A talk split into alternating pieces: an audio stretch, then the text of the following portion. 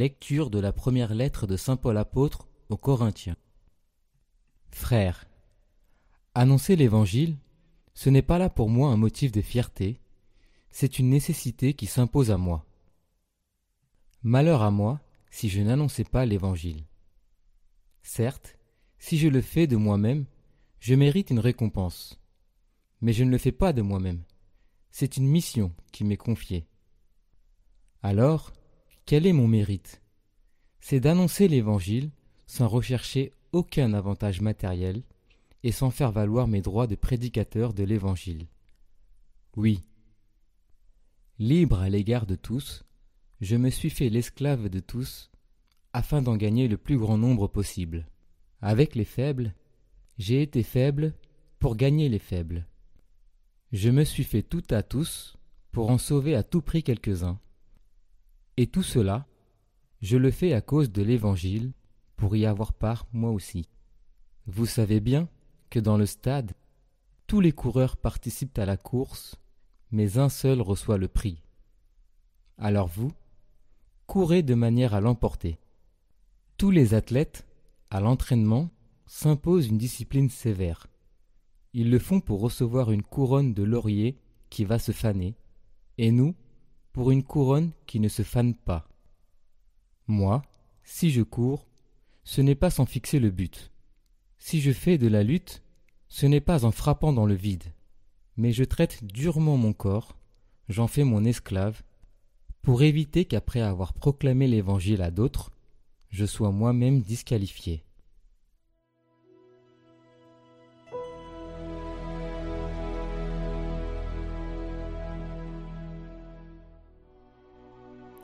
De quel amour sont aimées tes demeures, Seigneur de l'univers. Mon âme s'épuise à désirer les parvis du Seigneur. Mon cœur et ma chair sont un cri vers le Dieu vivant.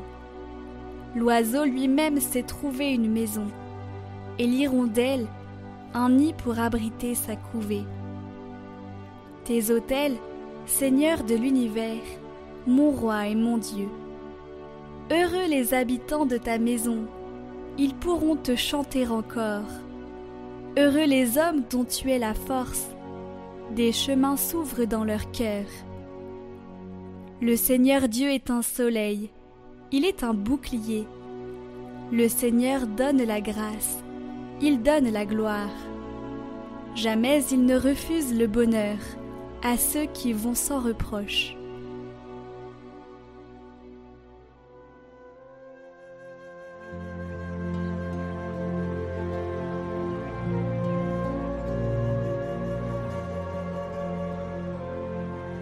Évangile de Jésus-Christ selon Saint Luc.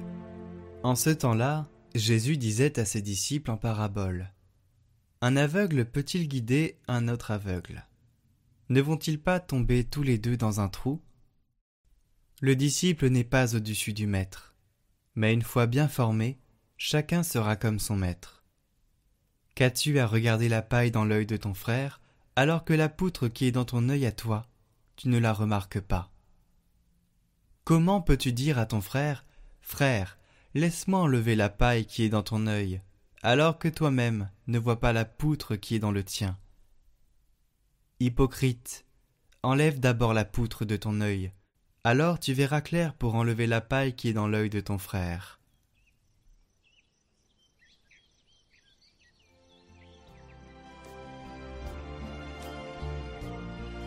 Commentaire de Saint Cyrille d'Alexandrie. Le disciple n'est pas au-dessus du maître.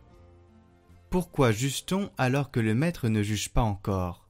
Car il n'est pas venu juger le monde, mais lui faire grâce. Entendu dans ce sens, la parole du Christ devient « Si je ne juge pas, ne juge pas non plus, toi qui es mon disciple. » Il se peut que tu sois coupable de fautes plus graves que celui que tu juges. Quelle ne sera pas ta honte quand tu en prendras conscience ? Le Seigneur nous donne le même enseignement dans la parabole où il dit « Qu'as-tu à regarder la paille dans l'œil de ton frère ?» Il nous convainc par des arguments irréfutables de ne pas vouloir juger les autres et de scruter plutôt nos cœurs.